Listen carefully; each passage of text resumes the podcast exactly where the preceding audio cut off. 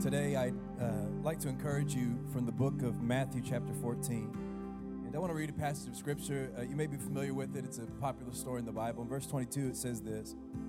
It says, immediately Jesus made the disciples get into the boat and go ahead of him to the other side while he dismissed the crowd. Verse twenty-three says this.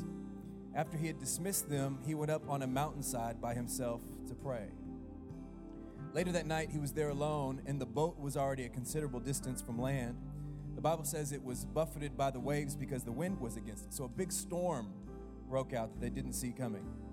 Shortly before dawn, Jesus went out to them walking on the lake. And when the disciples saw him walking on the lake, they were terrified. And here's what they said. They said, "It's a ghost." They cried out in fear. But immediately Jesus said to them, "Take courage. It is I. Don't be afraid." Peter responded and said, "Lord, if it's you, tell me to come out on the water." Jesus responded and said, "Come." Then Peter got down out of the boat, walked on the water, and came towards Jesus. But when he saw the wind, he was afraid, and he began to sink, crying out, "Lord, save me." Immediately, the Bible says, Jesus reached out his hand and caught him. And then he makes this statement. He says, "You of little faith." He said, "Why did you doubt?" When they climbed into the boat, the wind died down. Then those who were in the boat worshipped him, saying, "Truly you are the Son of God." Happy Easter, everybody. Um, I hope things are going well for you. Um, I've been praying for you, love you, and I know as everybody else has said, uh, what a beautiful opportunity for us to be able to gather uh, here today. You may not know me. If you don't know me, my name's Nick, and uh, when I was in college, I was actually a music major, and some of you who have been around our church for any length of time, uh, you've heard my Ave Maria story, and it went a little bit like this. I was a part of this, this music program, and the way that it worked is that you could actually apply to be a part of like elite programs within the program. Well, I was all about that because it was a way of kind of pr- pushing your uh, credentials down the line and kind of being elite, and And so I decided that I was going to audition. The way that it worked is you had to do different things depending on uh, what it was you were trying to get accepted into. This particular one required that you sing and perform a song in Latin. So I had a lot of stuff going on at the time. Uh, life was kind of busy. I remember there were some finals coming up. It was like the end of the school year, kind of prepping for the next one. It's when the auditions kind of took place. So I didn't really think anything of it. To be honest with you, I've grown up in a musical family, and so it's kind of like second nature uh, for me. Me and my brother, when we sing songs or do things, we don't rehearse a lot. We kind of just wing it because we we feel like uh, we'll figure it out. Like we, we we got this. It's one of those moments. You probably have things in your life that you think to yourself, I, I got this. This was one of those. So I kind of learned the song in Latin, and I thought I'm going to get there, and all is going to be well. It's not going to be a big deal. I've, I've done stuff like this uh, before. So the next morning, I wake up, and I go to my audition. One, I walk into the room. I didn't realize that the dean of the entire music program was actually going to be the guy that I was auditioning for. And so he sat down. He had his glasses like this, but they were kind of off the nose. And he had his uh, he had his kind of like a notebook and a pen. And he said, "Okay, you ready?" I said, "Yeah." He said, "Yeah, whenever you're ready, go ahead." And so I said, "Okay." So I kind of I, I kind of square up and and I let into it. Ave Maria. I've got this. And then I blank. I I, I can't think of another word to save my life. I forgot all of the lyrics to Ave Maria, um, arguably one of the most famous Latin songs of all time. So you know what I did, right? No, I didn't ask for the lyrics. I didn't ask for a do-over.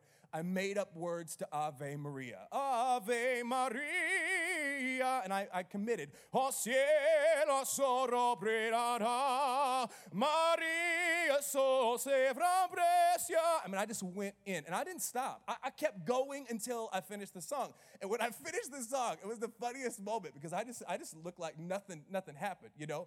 And I, I looked at the, at the guy, and he had his glasses off of his nose, and he says, "Thank you, Mister Hand." And I said, "No, sir, thank you." It was one of these moments where you feel like, I've got it, I've got it, I've got it. Okay, no, I don't got it. I don't got it. I don't got it. My life has been littered with moments like this. I remember one time uh, we were doing a, a Christmas production, and we had like planned humor in the Christmas production. And so there was a joke that was supposed to be told in one of the transitional segments. Somebody's supposed to say to me, "Hey, Nick, what is your favorite Christmas song?" And I was supposed to say, "Well, I don't know if you've heard it, uh, but it goes like this. Noel, Noel, Noel, Noel. And then I was supposed to drop the, the, the tagline of the joke, and it was supposed to go like this. We have have no water because we have no well. Now, when we got to the part in the, in the actual performance, you'd think that it was going to go like that. I'm thinking, again, I've got this. They say, Nick, what is your favorite Christmas song? I say, well, I don't know if you've heard it. It goes like this. No, well, no, well, no,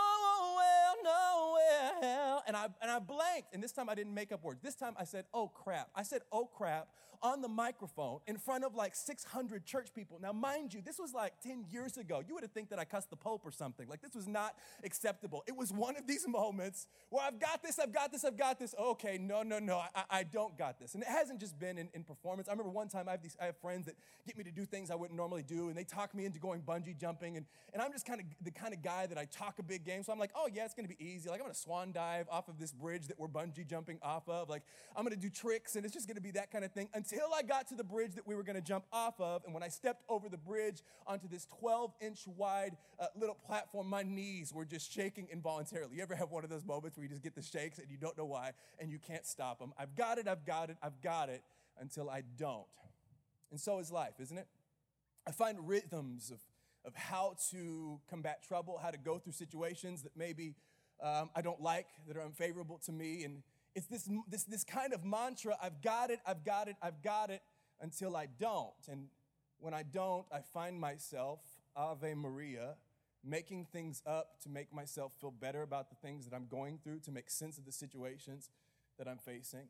I find myself the first, no well, oh crap, saying things that I normally wouldn't say, doing things that I wouldn't normally do, behaving in ways I never would have thought that I really would have behaved. I've got it until I don't, and when I don't, I find myself bungee jumping, looking over the edge, feeling like my life is going to be over, plagued by anxiety. I've got it until I don't. I've got my relationships until the hardship that I didn't see coming, until the feelings go away, until there's that one thing that kind of sends everything into a tailspin. I have my money and my finances and my four oh one k until there's the financial hardship and the bankruptcy and the stock the stock market begins to crash. And I don't. I've got my health until I get the diagnosis that I didn't want to hear. I've got my world until there is a pandemic, a virus that stops the world in its tracks.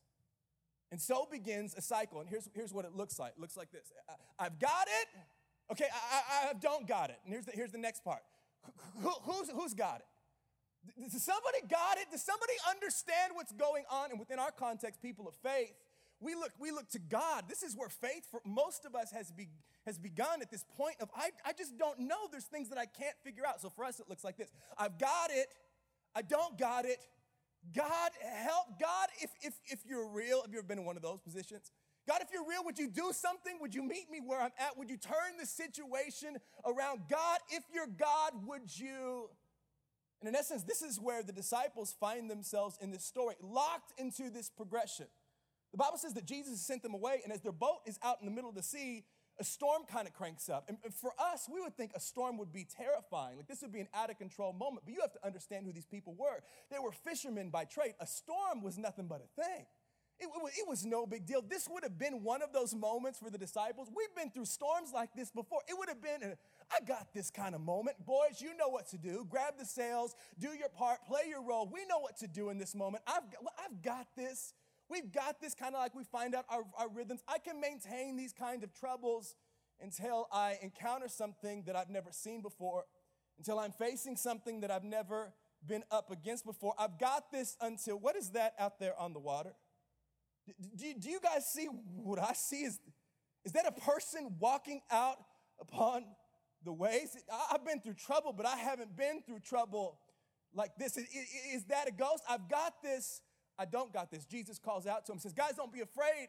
It's me. And Peter continues the progression, the cycle by saying, God, if it's you, God, if you're really God, God, if, if you really care, God, if you really are passionate about helping humanity, would you, would you do something? God, if it's you, would you tell me to step out of this boat? I've got it. I don't got it. God, if you're real, would you?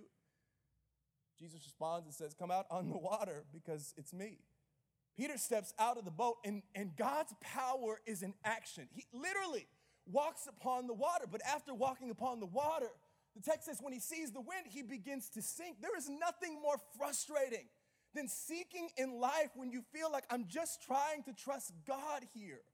I'm just trying to do my best to set my, my mind and my heart on a bar that is beyond what is just temporal and existent, and actually believe in something bigger than what I'm facing. I'm just trying, God, I'm trying my best down here, and I feel like I'm sinking. And the reason why sinking is so, so horrible, because this is what you feel. If we're honest, here's what we feel. We feel like God is letting us down. God, if, if, if you're real, why don't you help me out in my relationships? God, if you're real, why do I feel like I'm sinking as it pertains to my business? God, if you're real, my, my, my physical body, there's things happening and I don't know what to do. I'm looking to you and I feel like I'm sinking. Sinking is horrible because it makes you feel like God has let you down. And this is where most people, when you feel like you're sinking, you start swimming. You turn around and you head right back for shore. You, you go back to the first part of the cycle. If God isn't going to help me, I guess I'm going to have to help myself. Okay, I got this. I can do this, only to find myself in a position where I don't got this, and I've got to look to God again. But what would happen if you stayed in the water? If you stayed in the water, you would actually learn the reason that you sank. When Peter begins to sink, Jesus comes over to Peter, and he reaches out his hand, and he pulls him out of the water. And he says to Peter, Peter, why did you doubt? Why did, why did I doubt? Why did you, why did you let me sink? Why did you call me out of the boat to walk upon the water only to let me sink? I know you have the power. I've seen the miracles that you can do. I've seen that thing that you do with your spit where you touch blind eyes and people see again. I've seen when you draw in the sand and you turn the inside of a man's heart. I've seen you raise the dead. I know that you have the power and you let me sink. Why did I doubt? How about why did you let me sink? Peter, Peter, Peter, why did you doubt? Why did I doubt? What are you talking about, doubt? I didn't see anybody else getting out of the boat. Here I am walking on water because you called me. Here I am believing in an invisible God and trying to in- obey his invisible ways, telling people that you're a healer and that you're a deliverer and that you care. And here I find myself sinking. No, no, no, Peter, Peter, shh. Peter, why did you doubt? You want to know why I doubted? I doubted because when I looked up, I saw the wind. You know what I saw? I saw that my situation had not changed, despite the fact that God was apparently right in the middle of my situation. So you know what I thought, Jesus? You must not be who I thought you were.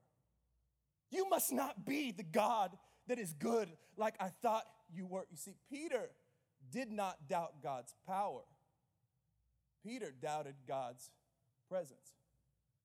Because if you were here, certainly you would have done something about the situation. And I think all of us have found ourselves here. I think this is the position that humans find themselves in the most. Most people don't have a problem with the ideology that God is powerful. Just take a look around. Walk outside and look at the mountain ranges and look at the skies and look at the grandness of everything that you see. I think that we're okay with the idea of God being powerful, but I think where we struggle is there's no way that he's present. Because if he's present, wouldn't he, if, there, if he's present, why do bad things happen to good people? If he's so present, why does he let babies die? Why is there rape and why is there murder? Why is there war? Why are there pandemics? If he's, if he's so present and he so, care, he so cares, why do we find ourselves in these situations? How do you expect me to believe that God cares when I still see the wind? When I still see situations that I can't make sense of? I'm okay with his power, but there's no way that he's present. And we would be lost at sea in a tempest of cosmic questions with no answers had it not been for Jesus' other statement. You see, he did not just say unto Peter, Peter, why did you doubt? Because the truth is, he already knew why Peter doubted. He's God. He already knows the answers. Notice the other statement that he made. He says this, you of little faith. Now, when I read that, I almost see that as a dig, as an insult. Why would you, like, really? Like, kick me while I'm down? I'm sinking, and you just pull me out? You want to be like, oh, you of little faith. Like, what did I do to walk on water? Like, you think that I'm just a magician and can do? No, no, he's not insulting Peter. He's actually explaining the scenario. The reason that you doubted is because you're kind people. You are of little faith. In essence, here's what Jesus is saying to Peter. Peter, you know why you doubted? Because... Because you just don't get it, do you?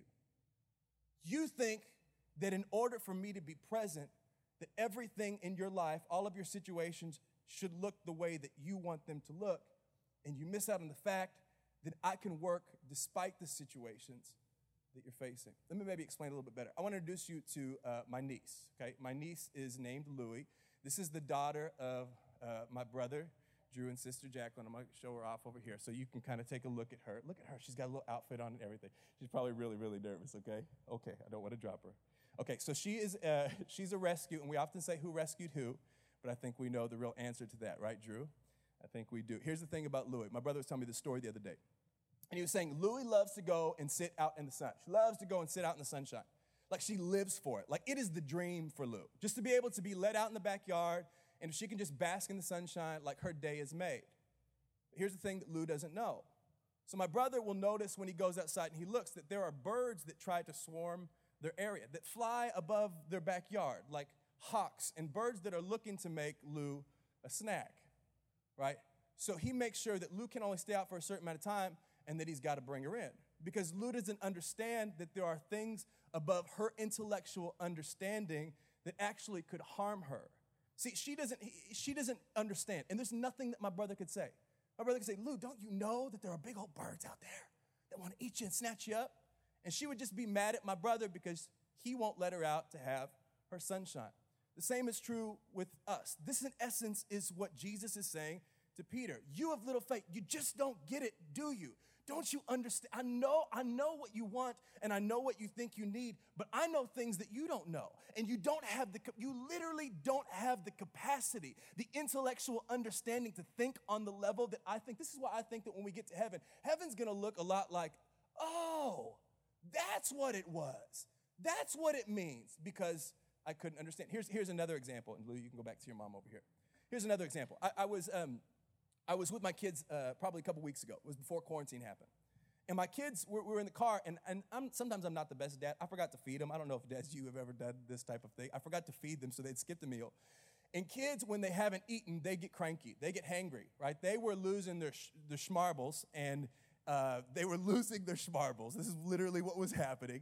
And I thought to myself, when I get to the house, I'm going to go straight to the kitchen, and I'm going to make them food, because here's what I know. If I make them food, I can cause their emotions to subside, the things that they're feeling that is causing them to be cranky and causing them to kind of uh, lose their mind. And so when we get home, I go straight to the kitchen. Well, my kids are crying, and they're losing their mind, and all this kind of stuff. They're crying. And my youngest, my little daughter, she has me wrapped around her finger. She sits on the couch, and she's she's going, Daddy! And she's pouting, and she's crying, and she's, and she's, and she's hitting the couch because she wants me to sit, because she thinks if I sit, I can comfort her. She wants me to do what she wants me to do because she thinks that she knows the answers to the problem that she's facing. Are you tracking with me? What she doesn't understand is the reason that she is unstably emotional is because she hasn't eaten. So I go in and I, I start cooking. Now, she wants me so bad to come sit with her. But you know what? I'm, I'm sitting over thinking, you just don't get it, do you? She wants me to comfort her, but she misses out on the fact that I'm cooking. I'm trying to do something that in the end, I'm working on her behalf, even when she doesn't know that I'm working on her behalf. I'm trying to turn things around, not just to comfort her in the midst of her emotions, but trying to do a thing that actually can change the scope of her emotions. I don't know who I'm talking to today that feels discouraged, that feels like you're sinking, that feels like God has abandoned you, that feels like God has forgotten about you. Can I remind you that God sees everything about you, and he's not ignoring you. Sometimes he's just cooking. He's working on things that you cannot see. He's working on things that you cannot feel. And here's the great thing about God. See, I I, I couldn't go sit down and comfort. God can God can comfort you while he cooks. He, he may not come through in all the ways that you want him to. He may not do all the things that you want him to do, but he can comfort you in ways that you would never dream possible. I'm here to tell you, he's working on your behalf. Don't just believe in his power. Have the courage to believe in his presence. What? You know the worst thing about sinking? The worst thing about sinking is that it causes you to forget that you walked on water. It causes you to forget your whole life is a miracle. It causes you to forget that you're not here by accident. You didn't make it this far because because you're just that good and because you're that smart and because you're that intellectual and because you've got this. No, your life has been littered with the miraculous. And if you floated back then, you're going to float again. He's working on your behalf even when you can't see it, even when you can't feel it. He's in the middle of the storm with you. We're just people of little faith. We don't have the perspective. We don't have the ability to understand the things that he understands. I love the way uh, the book of Psalms says it, twenty-third Psalm. It's how much God cares about. Because life wants to get you to think that God doesn't care, right? Because it doesn't make sense. I love what the twenty-third Psalm says. It says, yea, though I walk through the valley of the shadow of death, I will fear no evil. Yea, though I walk through the valley of the shadow of death, I will fear no evil. Isn't it awesome to think that God cares about you, that he's with you when you're going through troublesome times that are harmful? But he's not just with you in troublesome times that are harmful. He walks with you through the valley of the shadow of death. Not just the valley of death, not just times when there's actual danger. He's with you when you feel like there's danger, when you feel like it's over, when you feel like there is no way I'll never, I'll ever make it out of this one. There's no way I'll ever push past this storm. He's with you.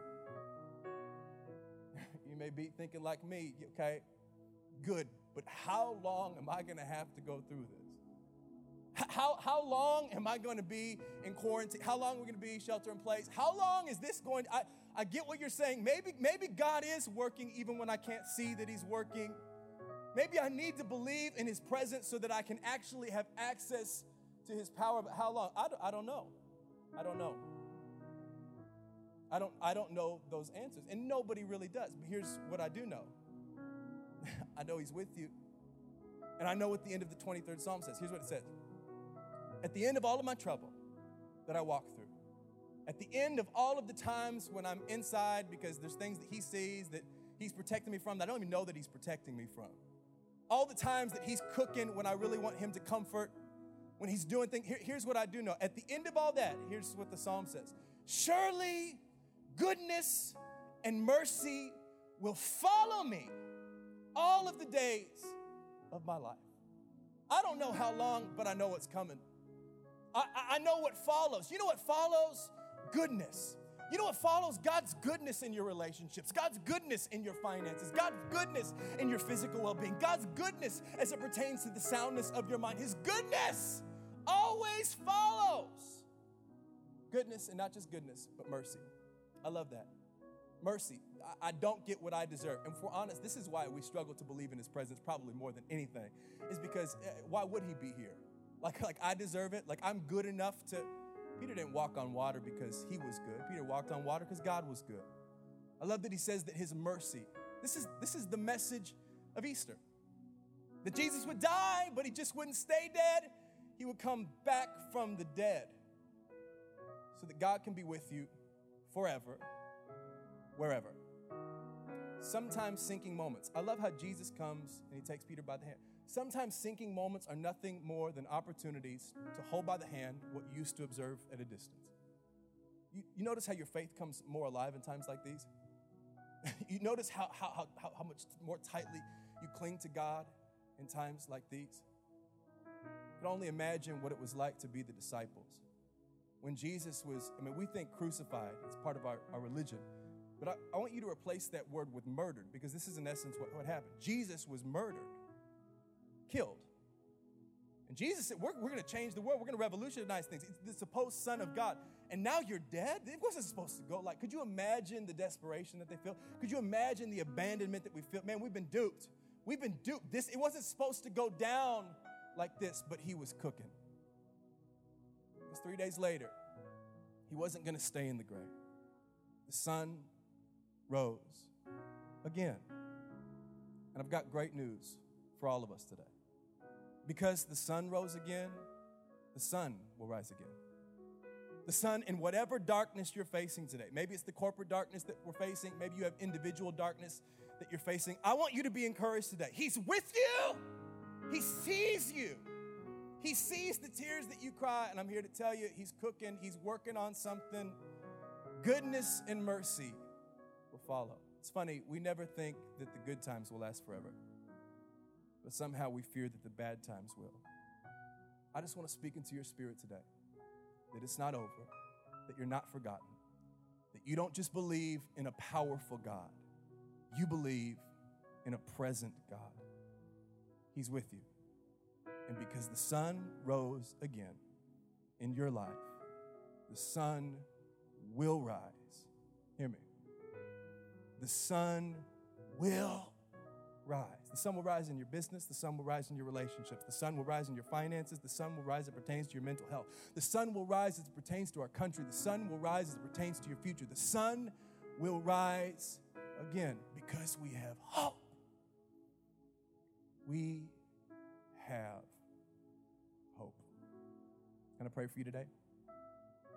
God, today, wherever this is being watched, and families and people by themselves, God, I just ask right now that people would tangibly be encouraged by the sensation of knowing that you're with them.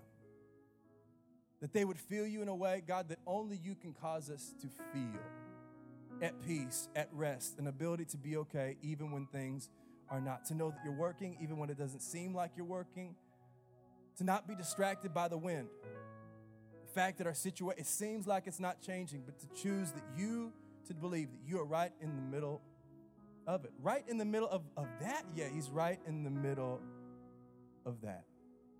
Maybe you're here today watching and you've never made the decision to place your faith in Jesus. That's what Easter weekend is all about.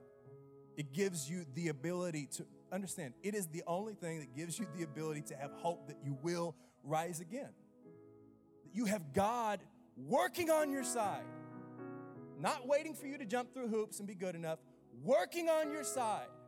The Bible says whoever calls upon the name of the Lord will be saved. And I want to give you that opportunity to pray this prayer, maybe under your breath, just kind of out loud where you're at with your family. And maybe those of us that are believers, maybe we can just pray it again, just reminding ourselves of the faith that we have. We say this prayer out loud. Say it with me. Say, Jesus, today, I believe in my heart and I say out of my mouth that you are the Son of God. I believe that you lived for me. I believe that you died for me. And I believe that you came back from the dead for me. Today, I call you my Savior and I make you my Lord. And I say this, mean it with all your heart. Say, Jesus, help me to live the life that you made me to live. I trust you. In Jesus' name. God, in every home, across every screen, God, we look to you. We magnify you in the midst of our storm. And out of our lips, maybe you could just join me in this, just out of your own lips. God, we utter the words, hallelujah, highest praise to God. We look to you, Lord. Thanks for listening. If this impacted you and you'd like to partner with us, go to celebrationchurch dot c c slash give to help us reach people with the message of Jesus.